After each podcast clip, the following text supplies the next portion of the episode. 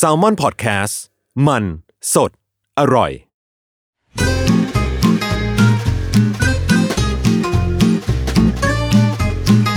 Day One Podcast กับย้อยนภศรศิวิราช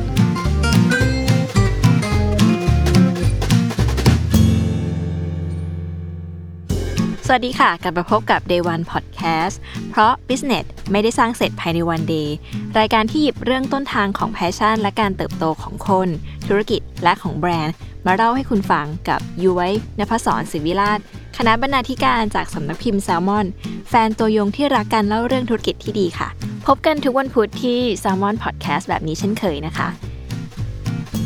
นอกจากวัฒนธรรมและความบันเทิงจากเกาหลีใต้เนี่ย ตัวยุ้ยเองอะสนใจไลฟ์สไตล์ของคนหนุ่มสาวเกาหลีในยุคใหม่นี้มาก ๆ เลยค่ะ ยิ่งช่วงนี้ที่เดินทางไม่ได้นะคะ ก็ต้องอัปเดตเรื่องราว หรือว่าสิ่งใหม่ ๆ เนี่ย ผ่านโซเชียลมีเดีย ดูจนระบบอัลกอริทึมของ Instagram อะค่ะ ประมวลผลยุ้ยว่าเป็นคนโซลทิพย์ไปแล้วด้วยนะคะ นี่เล่าขนาดนี้เนี่ย เพื่อจะบอกว่าช่วงที่ผ่านมาเนี่ยค่ะยุ้ยเห็นสาวสาวสาวเก๋ต่างๆ ใน IG เนี่ยเขาใช้เซรามิก หรือว่าของแต่งบ้านหน้าตาคุ้นมาก ไปส่องดูก็จำได้ค่ะว่าเป็นแบรนด์ยานณกาลนะคะ ซึ่งเป็นแบรนด์ไทย ที่บอกว่าจำได้เนี่ยเพราะว่างานของยานณกาลนะคะเป็นเอกลักษณ์มากๆ งานเซรามิกเนี่ยของเขาหน้าตาดูแบบ mass แต่ว่าก็ดู niche อยู่นะคะ ดูครั้งแรกเนี่ยมองไม่ออกเลยว่าจริงๆจะเป็นเซรามิกเป็นเหล็กหรือว่าเป็นแก้วด้วยซ้ำ ดีไซน์นะคะก็ล้ำแล้วก็แปลกใหม่มากๆ ก็เลยไม่แปลกใจเลยที่งานของยานาการเนี่ยจะไปอยู่ใน IG ของคนเก๋ๆนะคะ แล้วก็ตอนนี้จะบอกด้วยว่าดังมากในหมู่คนเกาหลี แล้วก็จากที่เคยขายในร้าน Selected Shop นะคะ ตอนนี้เนี่ยเขามีผู้จัดจำหน่ายจริงจังด้วย จริงๆค่ะยานาการเนี่ยเป็นแบรนด์ไทยที่ดังมาก ๆอยู่แล้วในไทยนะคะ คนรักเซรามิก หรือคนรักงานคราฟน่าจะต้องรู้จักแบรนด์นี้ แต่ที่น่าสนใจมากก็คือวิธีคิด แล้วก็ที่มาของโจทย์ธุรกิจที่น่าสนใจค่ะ แม้ว่าจะเริ่มในช่วงขาลงของเซรามิกนะคะ แล้วก็มีหลายคนเนี่ยหวังดีคอยเตือนเสมอว่าเอ๊ะอย่าไปเริ่มทำเลยอะไรเงี้ยเพราะมันยาก แต่พวกเขาก็ทำมันขึ้นมานะคะ แถมอยู่ยาวนานเป็น 10 ปีด้วยซึ่งปีนี้เนี่ยเป็นปีที่ 11 แล้วก็เป็นปีที่เศรษฐกิจทั้งโลกเนี่ยมันเหมือนจะถูกแช่เย็นเอาไว้เนาะแต่พวกเขาอะค่ะกลับบอกว่า รายได้ที่เข้ามาในปีนี้เนี่ยกับเป็นปีที่เยอะที่สุดตั้งแต่ก่อตั้งมา แถม 80%เนี่ยมาจากการส่งออกค่ะย้ยก็เลยนัดหมายพิเศษนะคะ เพื่อจะไปคุยกับคุณกลิน กลินพิษยบุตรนะคะ แล้วก็คุณนก พัชรพันธ์ตั้งมติธรรมนะคะ จากยานาการ คุยกันถึงเดวันของยานาการค่ะ ในมุมที่เริ่มทำธุรกิจ แล้ววันที่ไปเติบโตที่ต่างประเทศนะคะ ก่อนจะเข้าเรื่องขอขอเล่าที่มาที่ไปของชื่อเล็กน้อยนะคะ ชื่อของยานาการเนี่ยมาจากคอนเซปที่ตัวคุณกลินผู้ก่อตั้งเนี่ยสนใจเรื่องของเวลา ในมิติที่เวลาเนี่ยสามารถเปลี่ยนแปลงพื้นที่นั้นๆได้ พี่สาวคุณกลินก็เลยตั้งชื่อให้ว่ายานาการนะคะ โดยยานเนี่ยแปลว่า พาหนะที่นำไปสู่จุดมุ่งหมาย ขณะที่ว่านะเนี่ยมาจาก at at นะคะ แล้วก็การเนี่ยมาจากเวลา ซึ่งในความหมายเป็นภาษาอังกฤษเนี่ย y a r n ยานเนี่ยยังแปลว่า เรื่องเล่าได้ด้วย Day One Podcast ตอนที่ 7 พบกับ Day One ของยานาการ แบรนด์เซรามิกสัญชาติไทยที่ดังไกลไปถึงอเมริกา ญี่ปุ่นและเกาหลี กับ 1. ธุรกิจที่มีโจทย์ตอนเริ่มต้นมาจากการมองเห็นของเสียในโรงงานเป็นของสวย 2. เริ่มต้นในช่วงขาลงของเซรามิก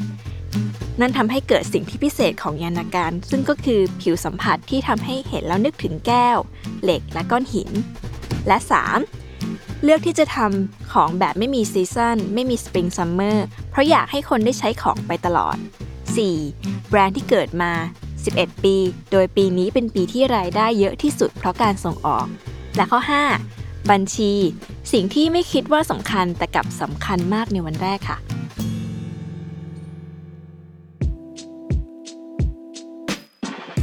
โจทย์ตอนเริ่มยานาการนะคะมาจากการมองเห็นของเสียในโรงงานเป็นของสวยค่ะ ย้อนกลับไป เรื่องราวเริ่มต้นกันนิดหนึ่ง คุณกลินเล่าว่าหลังจากเรียนจบออกแบบเซรามิกนะคะ คุณกลินซึ่งเป็นผู้ที่ใฝ่ฝัน อยากจะมีร้านขายของทำมือเล็กๆ ที่พอจะเลี้ยงชีพได้เนี่ย ก็เจอกับโลกความเป็นจริงที่ดึงเขาตื่นจากความฝัน นั่นทำให้เขาเนี่ยต้องเข้าเข้าออกออกทำงานบริษัทกราฟิกอยู่หลายที่นะคะ ก่อนจะตัดสินใจไปเรียนต่อ fine art ที่ประเทศอังกฤษ สมัยก่อนนะคะ ศาสตร์การออกแบบเนี่ยจะสอนให้เรามองฟอร์ม แล้วก็คิดฟังก์ชันเนาะ ในขณะที่ศิลปะเนี่ยสอนให้มองภาพรวมค่ะ ซึ่งบางอย่างเนี่ยไม่ต้องใช้งานได้ก็ได้ แต่ให้เรื่องความรู้สึก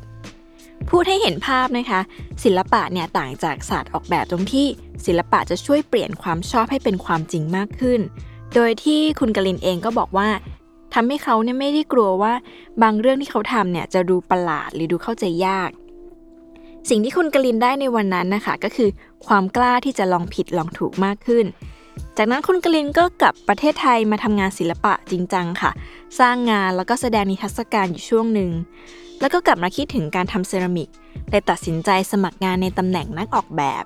ในโรงงานเซรามิกย่านนนทบุรีค่ะ ซึ่งตอนนั้นเนี่ยโรงงานมีแผนเปิดแผนกใหม่ เกี่ยวกับการออกแบบแล้วก็ผลิตของแต่งบ้านพอดีนะคะ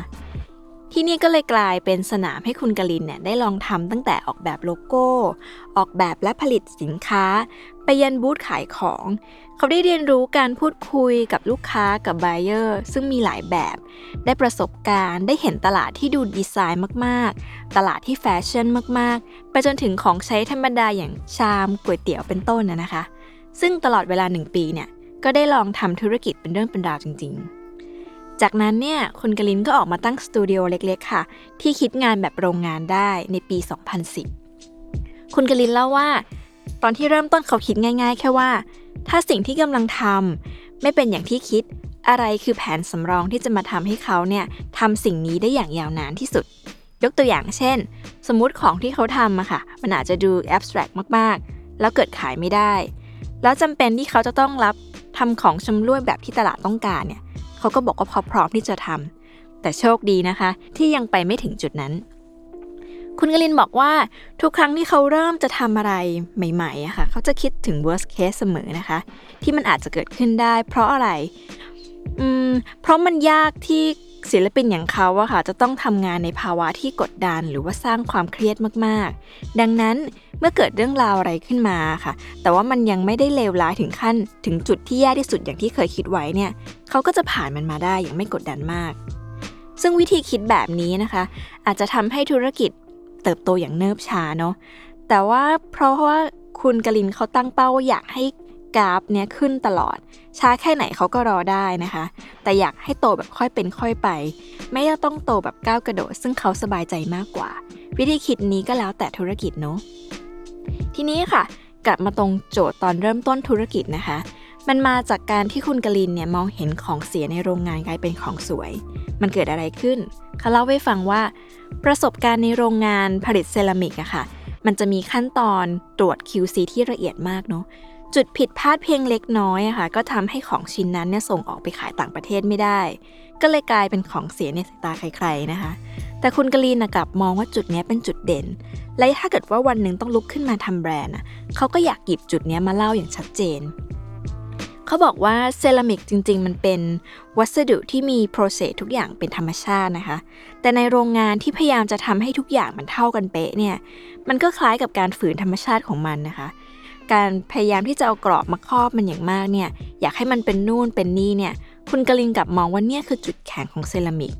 คือมันอาจจะเกิดเอฟเฟกในสี หรือว่ามีความไม่สมบูรณ์แบบของมันบ้างนะคะ ที่มันมาจากการเผาเอ่ยอุณหภูมิ เนื้อดินหรือส่วนผสมในดินเนี่ย แต่จริงๆ มันคือความสวยงาม คุณกลินก็เลยคิดว่า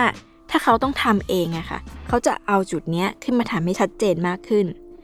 แต่ก็ยังสามารถผลิตได้ปริมาณหนึ่ง นั่นแปลว่าไม่ได้ถึงขั้นอยากจะผลิตงานที่มีชิ้นเดียวเป็น one of a kind นะคะ แต่ว่าเขาอยากทำของในตลาด mass เนาะที่เขาต้องคิดแบบนี้ค่ะ เพราะว่าเขาต้องการที่จะ balance สองอย่างนะคะ ระหว่างเขาต้องอยู่ได้ด้วยนะคะ เพื่อที่จะได้มีสเปซหรือมีพื้นที่หรือมีแปลงในการทำของที่ชอบจริง ๆ ขึ้นมา ต่อมาค่ะ การเริ่มต้นในช่วงขาลงของเซรามิกนะคะ ปัญหาของเซรามิกนะคะ คือการผลิตที่ควบคุมยาก แล้วก็ใช้เวลาในการผลิตนาน ยิ่งเมื่อเจอกับจีนนะคะ ซึ่งเขาเพิ่งเปิดประเทศเนี่ย แล้วก็มาพร้อมด้วยเทคโนโลยีที่ดีกว่า แล้วก็ผลิตได้เร็วกว่าเนี่ยทำให้ทุกอย่างที่ผลิตจากจีนถูกกว่าประเทศอื่น ๆ มากนะคะ โรงงานเซรามิกในไทยเนี่ยก็ทยอยปิดตัวลงไปเยอะ เพราะว่าเมื่อส่วนแบ่ง ตลาดถูกแย่งไปนะคะออเดอร์ที่มีเนี่ยก็อาจจะไม่คุ้มกับค่าแรงที่นับวันจะสูงขึ้นเนี่ยคนในวงการก็เลยไม่เชียร์ให้คุณกลินเนี่ยเริ่มทำเพราะว่ามันควบคุมยาก แผนของคุณกลินก็คืองั้นก็ปรับสิ่งที่มันควบคุมยากเนี่ยค่ะให้ควบคุมได้ โดยที่ความเออร์เลอร์ของมันเนี่ยไม่ใช่เรื่องผิด แต่ว่าเป็นส่วนหนึ่งของการออกแบบ จริงๆ จะว่าไปเนี่ยการหยิบจุดแข็งเรื่องความไม่สมบูรณ์ขึ้นมาเป็นจุดขายเนี่ยก็ไม่ใช่เรื่องใหม่นะคะ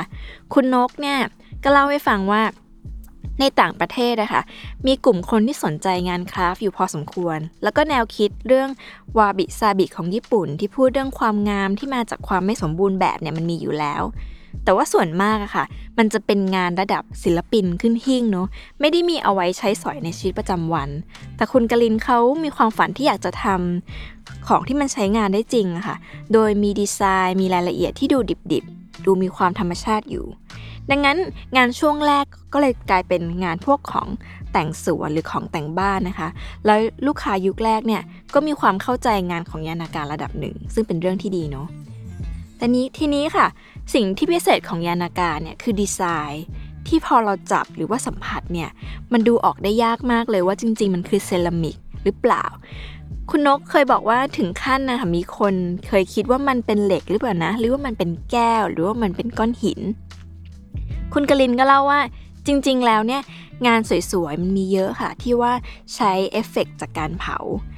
แล้วก็จริงๆจะพูดให้ถูกต้องเนี่ย ความสวยงามเหล่านี้มันไม่ได้เกิดจากคนผลิตหรือคนออกแบบนะคะเออมันเป็นส่วนหนึ่งที่มาจากธรรมชาติเนาะที่มันทำด้วยมือคนไม่ได้ค่ะ เรื่องอุณหภูมิการเผาเรื่องแร่ธาตุในดินนะคะ ของเหล่านี้ค่ะมันจับวางไม่ได้ แต่ว่ามันเป็นสิ่งที่ธรรมชาติเกิดขึ้น บางทีเนี่ยการเคลือบเซรามิกในวันนั้น การตั้งใน เตาหรือว่าขมเหลาที่มันเกิดอะพวกนี้มันกำหนดความสวยงามของเซรามิกทั้งหมดนะคะ มันไม่สามารถเอามือมนุษย์เนี่ยไปเพ้นหรือพยายามทำให้มันออกมาแบบนี้แบบนั้นตามที่ต้องการได้ สิ่งที่คุณกลินทำมันก็เลยเป็นการคิดออกแบบ process ไว้คร่าวๆ เป็นการคาดเดาว่า ถ้าเขาอยากจะให้เอฟเฟกมันออกมาประมาณเนี้ยเขาจะต้องควบคุมให้อย่างน้อยเนี่ยมันออกมาใกล้เคียงประมาณไหน อันนี้คือกระบวนการทำงานค่ะ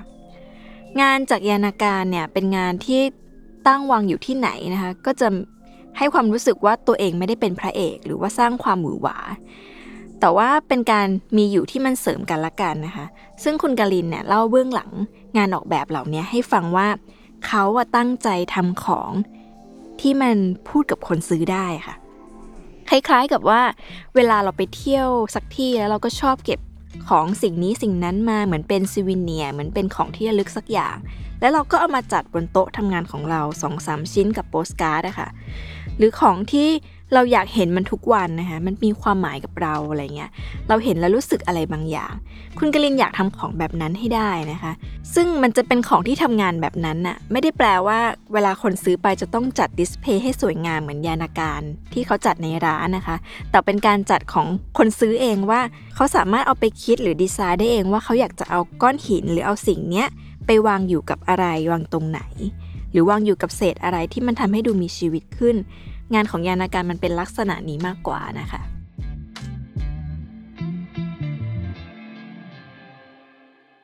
เรื่องต่อมาคือการที่ยานาการเนี่ยทำของไม่มีซีซันค่ะ มาดูกันว่าตลอด 11 ปีที่ผ่านมานะคะ งานของยานณกาลเนี่ยเปลี่ยนไปยังไงบ้าง อย่างที่บอกค่ะงานในช่วงแรกเนี่ยคุณกลินเล่าว่า พอเป็นเซรามิก คนก็จะชอบคาดเดาว่ามันจะต้องมีฟังก์ชัน ใช้ทำอะไรสักอย่างนะคะ ในขณะที่ตัวเขาเนี่ยเป็นคนที่ชอบงาน sculpture มากๆ ซึ่งเขาก็รู้ดีว่างานแบบนี้ไม่ค่อยมีใครซื้อ ยกเว้นว่าคนที่ชอบงานนั้นจริง ๆ จึงทำงานที่มันเหมือน sculpture แต่ว่ามีฟังก์ชันค่ะ ตั้งวางดูแล้ววางอยู่กับอะไรก็ดูเหมาะกับพื้นที่นั้นๆ หรือว่ามีความเป็นมากกว่าแจกันเฉยๆ ยกตัวอย่างเช่น ตุ๊กตาตกแต่งสวนนะคะ ที่มันแต่งสวนได้ด้วย แล้วมันก็ใช้เป็นแจกันได้ด้วยนะคะ ซึ่งการคิดแบบนี้มันทำให้เขาเนี่ยขายงานได้ง่ายขึ้น เหตุผลที่คนชอบงานของยานาการนะคะ ก็คือสิ่งที่เขาออกแบบขึ้นมาส่วนใหญ่มันจะเป็นสัตว์เนาะที่อยู่ในท่าทางของ การเคลื่อนไหว ซึ่งพอไปวางอยู่ในพื้นที่เนี่ยมันก็จะดูเหมือนมีชีวิตยกตัวอย่างเช่น ดีไซน์ที่เป็นผีเสื้อขยับปีก หรือว่านกหันหัวซ้ายขวาค่ะทำให้คนส่วนใหญ่เนี่ยคาดหวังว่างานของยานาการเนี่ยมันจะต้องเติมเต็มธรรมชาติแบบนี้เสมอนะคะ ซึ่งถ้าเป็นคนทั่วไปเนี่ยเมื่อรู้ว่าของชิ้นนี้มันขายได้ได้แน่ก็จะยิ่งทำออกมาเยอะๆ แต่คุณกลินเนี่ย เลือกที่จะปรับแล้วก็ใส่สิ่งที่ตัวเองชอบลงไปนะคะ ซึ่งได้แก่พวกของที่มันดูไม่มีชีวิต เช่น ภาพหัวกะโหลกหรือว่าท่อนไม้นะคะ และเมื่อวางของที่ไม่มีชีวิตอยู่กับของที่มีดูมีชีวิตอะคะ่ะ มันก็เสริมกันสำหรับเรานะคะ มันทำให้คนซื้อเองก็รู้สึกว่าไม่เบื่อ แล้วก็พยายามจะตามเก็บงานแบบนี้เรื่อยๆเนาะคุณนกซึ่งรับผิดชอบเรื่องการตลาดอะคะ่ะเขาก็เล่าให้ฟังว่า ช่วงที่ยานาการเข้าสู่ ปีที่ 3 ที่4อะค่ะแบรนด์เนี่ยเริ่มอยู่ตัวได้แล้ว แล้วก็เป็นช่วงที่แบรนด์เนี่ยเริ่มทำสิ่งที่ดูไม่น่าจะขายได้ออกมามากขึ้น แต่ทั้งคุณกลินและคุณนกเนี่ยชอบมันมากๆนะคะ ถึงแม้ว่าลูกค้าที่มาซื้อจริงๆอะจะมีจำนวนนับมือได้นะคะ แต่ว่าก็เป็นสิ่งที่แบรนด์เนี่ยเลือกจะทำเพราะว่าถ้าแบรนด์อยากเติบโตอะค่ะ มันก็จะต้องมีเรื่องราวประมาณนี้เนาะ โดยที่ ของของยานณกาลเนี่ยอย่างที่บอกค่ะ สิ่งที่เขาทำขึ้นเนี่ยมันไม่มี season ไม่มี spring summer autumn winter ใด ๆ นะคะ ที่ว่าจบฤดูกาลแล้วต้องมาโละของขาย แต่เขาตั้งใจทำของที่อยู่ได้ตลอด แม้ว่าทำของใหม่ๆขึ้นมาค่ะ มันก็สามารถวางกับของคอลเลกชันเก่าได้อย่างกลมกลืน อย่างที่คุณกลินเนี่ยเขาสนใจเรื่อง Life Circle นะคะ พวกวัฏจักรวงจรชีวิตสัตว์พวกเนี้ยเมื่อก่อนเขาเคยทำผีเสื้อขึ้นมาค่ะ แล้วต่อมาก็ทำหนอน ซึ่งตอนแรกเนี่ยไม่ได้ตั้งใจจะขายหนอนนะคะ แต่พอลูกค้ามาเห็นก็ขอก็ชอบมากแล้วก็ขอซื้อไปสำหรับคนทำแบรนด์เนี่ยนี่อาจจะเป็นความสุขนะคะ ที่การที่แบรนด์เนี่ยมันโอเคอยู่ในระดับหนึ่งได้ แล้วก็ทำของขายดีบ้างขายไม่ดีบ้างนะคะ แต่เขารู้สึกว่ามันต้องมีสิ่งนี้ยูว่าเรื่องนี้มันสำคัญ เพราะว่าบางทีหลายครั้งที่เรารู้สึกว่า เราทำบางอย่างแล้วมันกดสูตรความสำเร็จแล้วเราก็จะทำสิ่งนี้ออกมาเสมอ เพราะว่า กลัวว่าถ้าทำอย่างอื่นออกมาตลาดจะไม่ตอบรับอะไรเงี้ยจนสุดท้ายแล้วอะเราก็จะลืมจิตวิญญาณที่เราเคยอยากทำบางอย่างขึ้นมาไปออกลืมสิ่งนั้นลงไปนะคะมาถึงเรื่องการเติบโตในต่างประเทศนะคะ จริง ๆ ด้วยงานด้วยเอกลักษณ์ของงานที่ทำเนี่ยทำให้ยานาการเองเป็นแบรนด์ที่มีลูกค้าต่างประเทศตั้งแต่ปีแรก ๆ แล้วก็มีเพิ่มขึ้นเรื่อยๆอย่างไม่ต้องสงสัยเลยค่ะ แม้ว่าในช่วงแรกการผลิตเนี่ยจะไม่ได้ตอบโจทย์ความต้องการของตลาดที่มีอยู่มาก คือไม่ตอบดีมานที่แบบต้องการสินค้ามากๆ เพราะว่ากำลังการผลิตมันน้อยเหลือเกินนะคะ แต่ว่าเมื่อถึงเวลาหนึ่งที่ต้องเติบโตอะค่ะ เขาก็เริ่มมีคนในครอบครัวมาช่วย แล้วก็มีคุณนกมาช่วยดูเรื่องธุรกิจ ดูเรื่องการส่งออกให้นะคะ ซึ่งคุณนกก็เล่าว่าปีหลังๆเนี่ยค่ะ พอยานณกาลเริ่มมี distributor นะคะ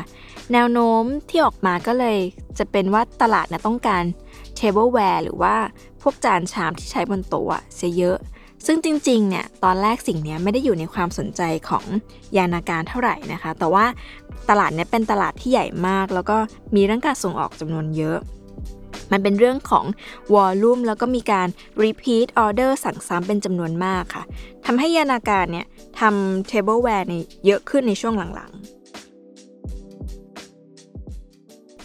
ยานาการเนี่ยเป็นแบรนด์ที่เปิดมา 11 ปีแล้วนะคะ โดยปีนี้เป็นปีที่รายได้เยอะที่สุด เพราะว่าการส่งออก จริงๆ ถ้าพูดถึงภาพรวมของตลาดส่งออกนะคะ คุณนกก็เล่าว่าภาพรวมของตลาดส่งออกอะคะ่ะ มันจะมีการเติบโตขึ้นทุกปีอยู่แล้วจากการไปออกงานแฟร์ ซึ่งจริงๆ เนี่ย ทุกวันนี้ค่ะโลกมันแคบลงเนาะ การที่เราใช้แค่โซเชียลมีเดียเนี่ย ใครจะไปคิดคะว่า การใช้แค่อินสตาแกรมเนี่ย ก็ทำให้ได้ลูกค้า wholesale ส่งออกได้นะคะ เพราะว่าสมัยก่อนเนี่ย คุณนกเคยเล่าว่า ตอนที่เขาเริ่มจะทำตอนที่คุณกลินเริ่มจะทำแบรนด์นะคะเขาก็ไปศึกษาเจ้าอื่นๆนะคะ ว่าเขาเติบโตกันยังไง ก็ทุกคนก็บอกเหมือนกันหมดว่า การจะทำงานคราฟต์งานเซรามิกส่งออกได้เนี่ยจะต้องไปออกงานแฟร์ที่เยอรมัน ไปออกงานแฟร์ที่ฝรั่งเศส จะต้องไปไปปีละกี่ครั้ง ซึ่งทั้งคุณนกและคุณกลินก็รู้สึกว่าโอ้โห มันใหญ่เกินตัวมากๆนะคะ เพราะว่ากำลังการผลิตเองก็ไม่ได้เยอะขนาดนั้น จริงๆ เขาก็เลยเรียกแซวเล่นๆว่ามันเป็นการตลาดแบบ low cost ที่ใช้โซเชียลมีเดียนำเสนอตัวตนของแบรนด์ที่ชัดเจนออกมานะคะ โดยเคล็ดลับเนี่ยมันอยู่ที่การนำเสนอ คุณนกบอกว่าครึ่งหนึ่งเนี่ยมันมาจากความชอบส่วนตัว ในขณะที่อีกครึ่งหนึ่งเองเนี่ยทางแบรนด์ก็ต้องเก็บข้อมูลเหมือนกันนะคะ ว่าลูกค้าชอบอะไรแล้วก็ผสมมันออกมา ซึ่งสิ่งนี้ค่ะมันก็เกี่ยวกับกระแสที่เกาหลีด้วย คุณนกเล่าว่าจริง ๆ แล้วยานณกาลนะคะมีขายที่เกาหลีมานานหลายปีแล้วค่ะ แต่ว่าเพิ่งจะมี distributor เจ้าใหญ่เซ็นสัญญาเนี่ยเมื่อปีที่แล้วนี่เอง เขาเล่าว่าก่อนช่วงโควิดอะค่ะยานณกาลก็มีการทำร้านใหม่ขึ้นมาเนาะแล้วก็มีคนเกาหลีเนี่ยมาเที่ยวเมืองไทยเยอะ แบรนด์ยานณกาลเองเนี่ยก็เป็นแบรนด์ที่มีขายอยู่ในที่เกาหลีในหลายปีแล้ว ดังนั้นคนเกาหลีที่รู้จักเนี่ยเขาก็จะอยากแวะมาที่ร้านนะคะ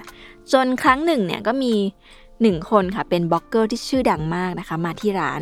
แล้วคนนี้แหละค่ะที่เป็นคนนำพา distributor ซึ่งเป็นเพื่อนเนี่ยคุณนกก็เล่าติดตลกว่าจนนับจนวันนี้นะคะ ตั้งแต่คุณบล็อกเกอร์คนนั้นเข้ามาจนถึงวันที่เซ็นสัญญาเนี่ยเขาก็ยังไม่ได้มีการพบหน้ากันเลย เพราะว่าสถานการณ์โควิดเนาะจริงๆเนี่ยแม้ว่ายานาการที่เกาหลีเนี่ย จะราคาแพงกว่าที่ไทย 2 เท่าตัวนะคะ เพราะว่ามันจะมีค่าขนส่ง ค่าภาษีค่า คนเฝ้าร้านค่า PR ต่างๆ เนี่ยยานาการณเกาหลีก็ยังขายดีมาก ซึ่งที่น่าสนใจก็คือต้องยอมรับว่าที่ยอดมันเติบโตขนาดนี้ค่ะ เพราะว่าคนเกาหลีบินมาซื้อไม่ได้นะคะ เพราะถ้าเขาบินมาซื้อได้เนี่ยที่ไทยมันก็ถูกกว่า การส่งออกก็คงจะยากกว่านี้ คุณโนก็เลยเล่าให้ฟังว่าตั้งแต่เปิดแบรนด์มา 11 ปีอะค่ะ ปีนี้เนี่ยกลับเป็นปีที่ยานาการทำรายได้เยอะที่สุด เพราะว่ามาจากการส่งออกเนาะซึ่งมีการเซ็นสัญญากับตัวแทนจากญี่ปุ่นแล้วก็เกาหลีใต้ค่ะ ขณะที่คนญี่ปุ่นและคนเกาหลีใต้ที่อยู่ประเทศไทยเนี่ยเมื่อเห็นว่าแบรนด์ของเราอะค่ะขายในประเทศของเขาเนี่ยเขาก็สนใจแล้วก็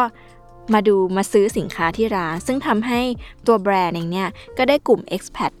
เป็นกลุ่มลูกค้าใหม่เพิ่มขึ้นด้วย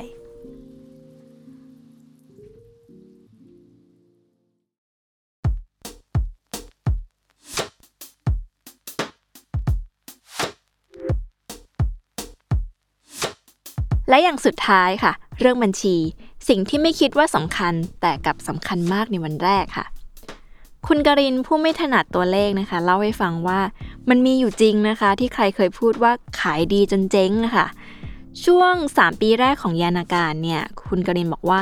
เงินทุกอย่างมันกองรวมกันหมดค่ะ เงินเข้ามาไว้ในเกะ จะใช้อะไรก็หยิบออกไป มันค่อนข้างมั่วนะคะ พอมาวันหนึ่งที่แบรนด์เริ่มขายดีเนี่ย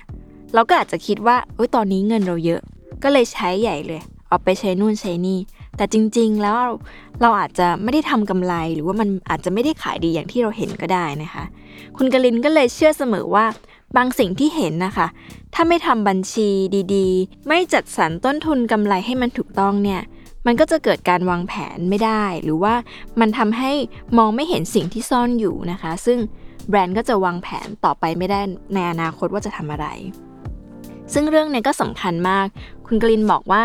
พอมีคุณนกแล้วก็พี่ๆในครอบครัวมาช่วยอะค่ะ รวมถึงปรึกษาคนอื่นๆเนี่ย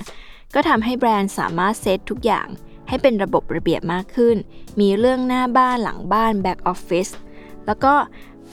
ไปถึงเรื่องที่ทำให้แบรนด์เนี่ยมันอยู่ได้นะคะ เพราะว่าถ้าจะทำอย่างที่ทำในตอนแรกเนี่ย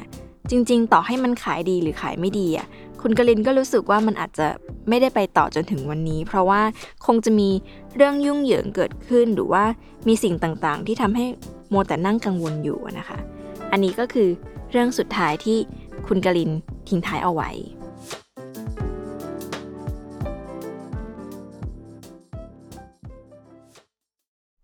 และนี่ก็คือ Day 1ของยานาการค่ะ แบรนด์เซรามิกสัญชาติไทยที่ดังไกลไปถึงอเมริกา ญี่ปุ่นและเกาหลี กับ 5 เรื่องนะคะ เรื่องแรกธุรกิจที่มีโจทย์ตอนเริ่มต้นมาจากการมองเห็นของเสียในโรงงานเป็นของสวย เรื่องที่ 2 ค่ะ เริ่มต้นในช่วงขาลงของเซรามิกนะคะ นั่นทำให้เกิดสิ่งที่พิเศษของยานาการซึ่งก็คืองานดีไซน์ที่ผิวสัมผัสเนี่ยสัมผัสแล้วทำให้นึกถึงเหล็ก แก้วและก้อนหิน เรื่องที่ 3 คือการเลือกทำแบบไม่มีซีซันไม่มีสปริงซัมเมอร์เพราะอยากให้คนนะคะได้ใช้ของไปตลอด 4 คือเรื่องที่แบรนด์เนี่ยเปิดมา 11 ปีแล้ว แต่ปีนี้กลับเป็นปีที่ทำรายได้เยอะที่สุดเพราะการส่งออก และเรื่องสุดท้ายก็คือ เรื่องบัญชี สิ่งที่เคยคิดว่าไม่สำคัญค่ะ แต่กลับสำคัญมากในวันแรก แล้วกลับมาพบกับ Day One Podcast เพราะ Business ไม่ได้สร้างเสร็จภายในวันเดย์กันใหม่ในวันพุธหน้านะคะในทุกช่องทางของ Salmon Podcast สำหรับวันนี้ สวัสดีค่ะ